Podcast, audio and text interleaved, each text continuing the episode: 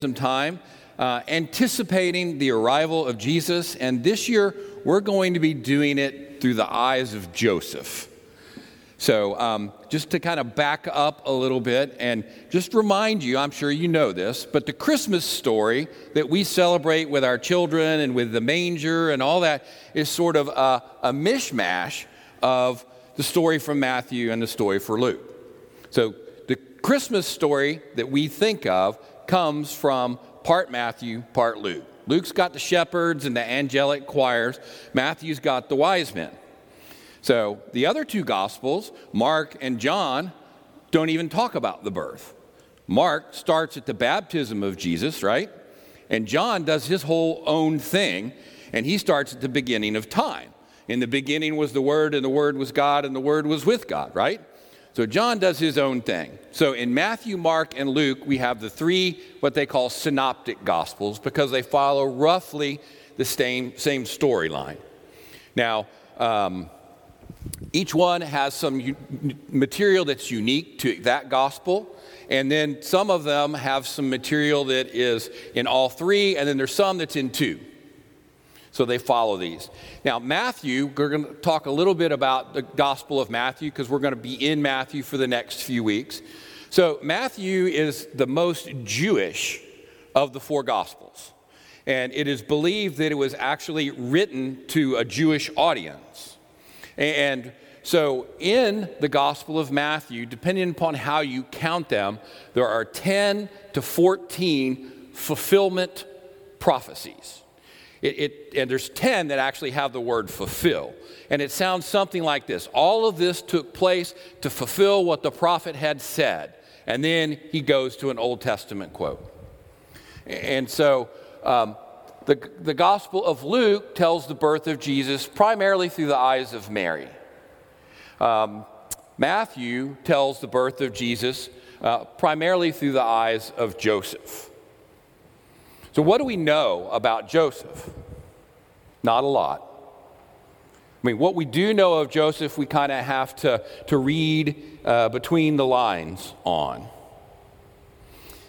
So, we're going to be looking at Christmas through the eyes of Joseph, so we're going to have to do some reading between the lines on some things. So, one thing that we do know about Joseph is that he was a carpenter. And where does that come from? Comes from the Gospel of Matthew, the 13th chapter, verses 54 and 55. He is Jesus here. He came to his hometown and began to teach the people in their synagogue so that they were astounded and said, Where did this man get this wisdom and these deeds of power? Is not this the carpenter's son? Is not his mother called Mary? And are not his brothers James and Joseph and Simon and Judas? Different Judas.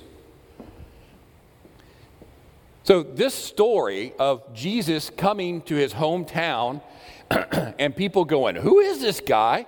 How does he have this power and authority? That's, that's the carpenter's kid. Um, it's on all three of the Gospels.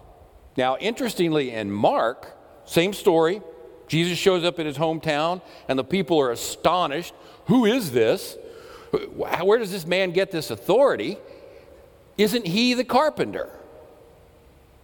So in Matthew, we see that Joseph is the carpenter. And so in Mark, we see that Jesus is seen as a carpenter in his own hometown. So we can discern that Joseph is a carpenter and that Joseph has passed on his trade to Jesus. So we know he's a carpenter. And um, we, we, know that he passed his trade on to Jesus. So in, in Scripture, they're called tectons, which actually means uh, craftsmen. But most of the houses were made from stone back then, and they had a different word for a stonemason, for a stone builder. So, tecton is where we get carpenter, and then there's an architecton, which was a, a master builder, and that's where we get the term architect from.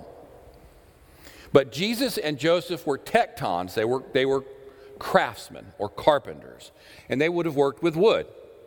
And they would have been the builder of the doors that go in the stone wall. They would have been builder of furnitures, uh, chairs, those sorts of things. That's, that's what they were about. That's what they were building. So there's a lot of debate about how old actually Joseph was. Some scholars believe that he was an older man, like in his like 30s or 40s. That's really old, right? um, but let's remember, Mary was about 14. So um, there's some speculation that maybe his wife had died and, he brought a family into his marriage with Mary. But there are other scholars that think that he was more of a marrying age, you know, would have been in the 18 to 20 range. The truth is, we really don't know how old Joseph was. So you can make Joseph however old you want to in your own head, and it's okay. Because we don't really know how old Joseph was. So, what else do we know about Joseph? Because the truth is, he disappears in Scripture after the birth of Jesus. He is not called out by name. Now, you might be thinking about the story in Luke where Jesus got left behind, and he's not called out by name, it's just the parents realized he wasn't there. So we can assume that Joseph was there, maybe, but then he's gone.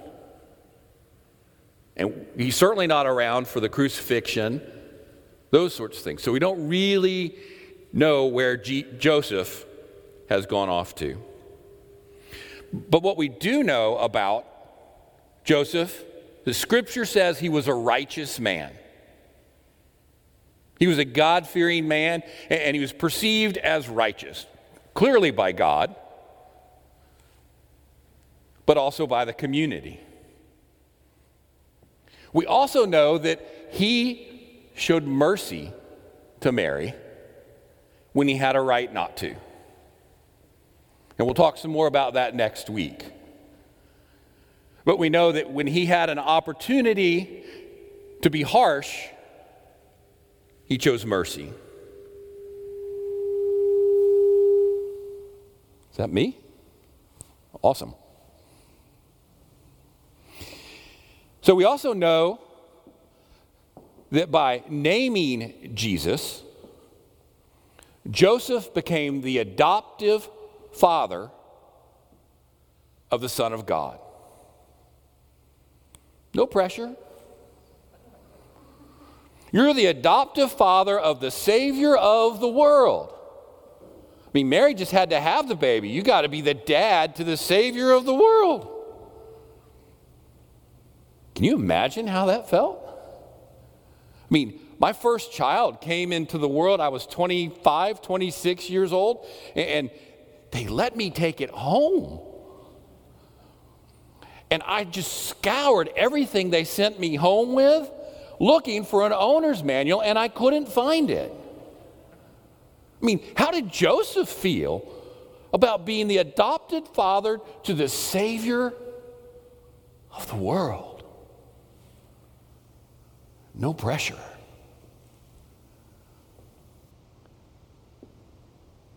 But we do know that Jesus had a relationship with Joseph. Just like you. You have a relationship with your father, your earthly father. And I know that our relationships with our fathers are all over the place. And I know that some of us may not even know who our earthly father is, or biological father, anyway. And we talked a few weeks ago about my experience in seminary where some women that were friends of mine had fathers that were abusive alcoholics. And they preferred to think of God as mother because their mother really more symbolized the way they wanted to have a relationship with God. So we know that Jesus had a relationship with his earthly father and that he had a relationship with his heavenly father. And so do you. In the relationship that Jesus has with Joseph, we see his humanness.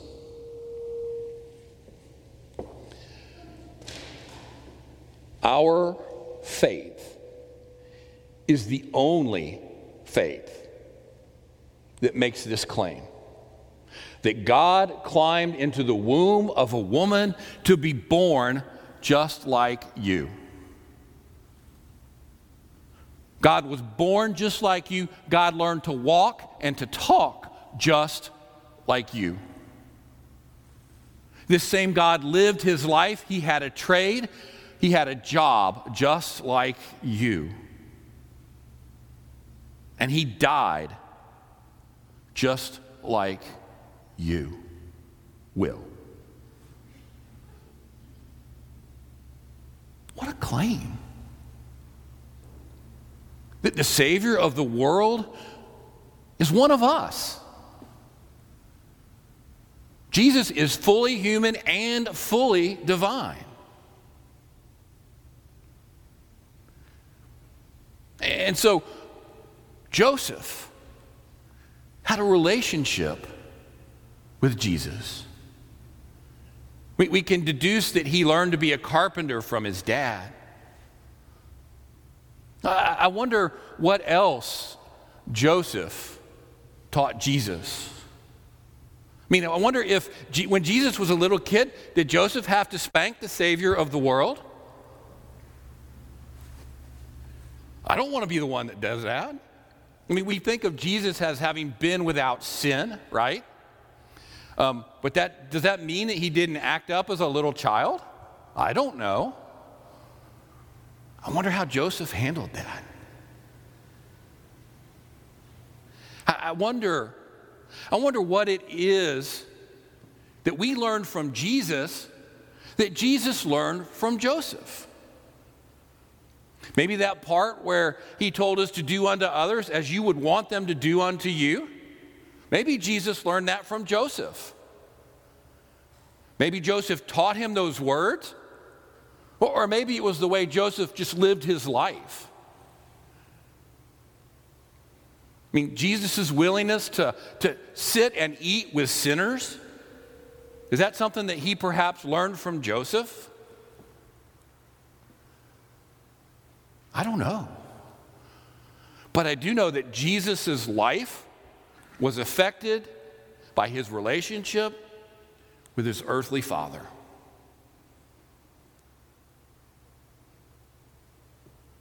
So are, are we. We are affected by that relationship.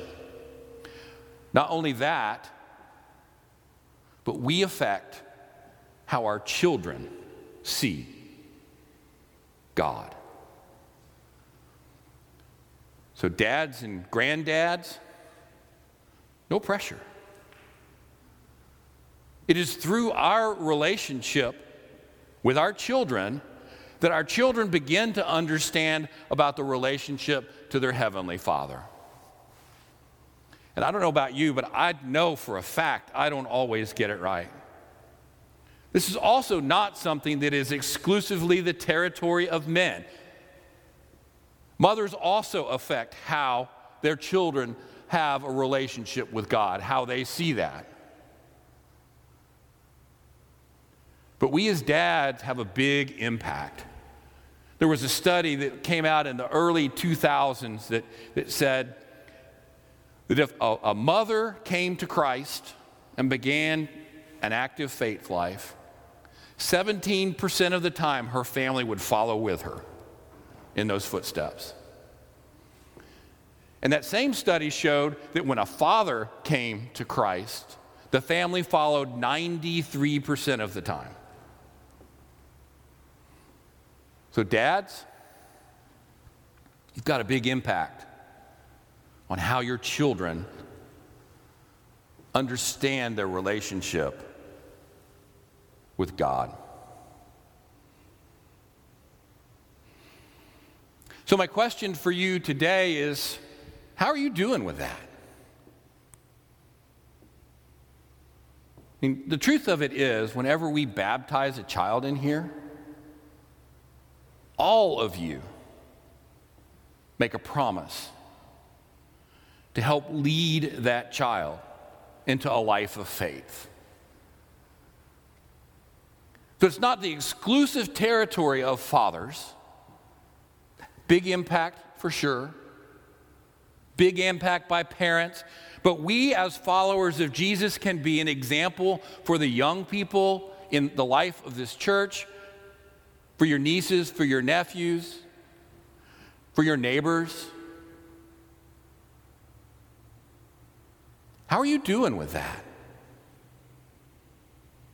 Do, do people see in you parts of Jesus? Maybe parts of Joseph? By the way you act?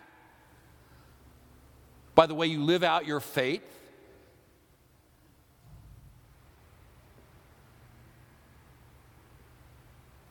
We can have a huge impact on the lives of the people around us by the way we live our lives.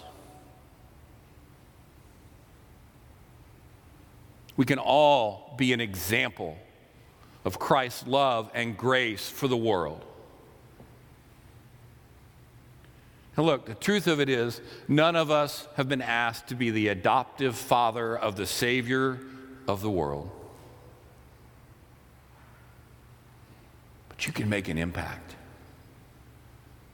You can make an impact on those around you by the way you speak, by the things that are important in your lives, by the things you do. How are you doing with that? Let us pray. Gracious God, we thank you for this day. We longingly look forward to celebrating the birth of Jesus. Father, we ask that you would help us.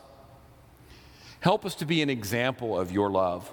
Let people see in us the hands and feet of Jesus.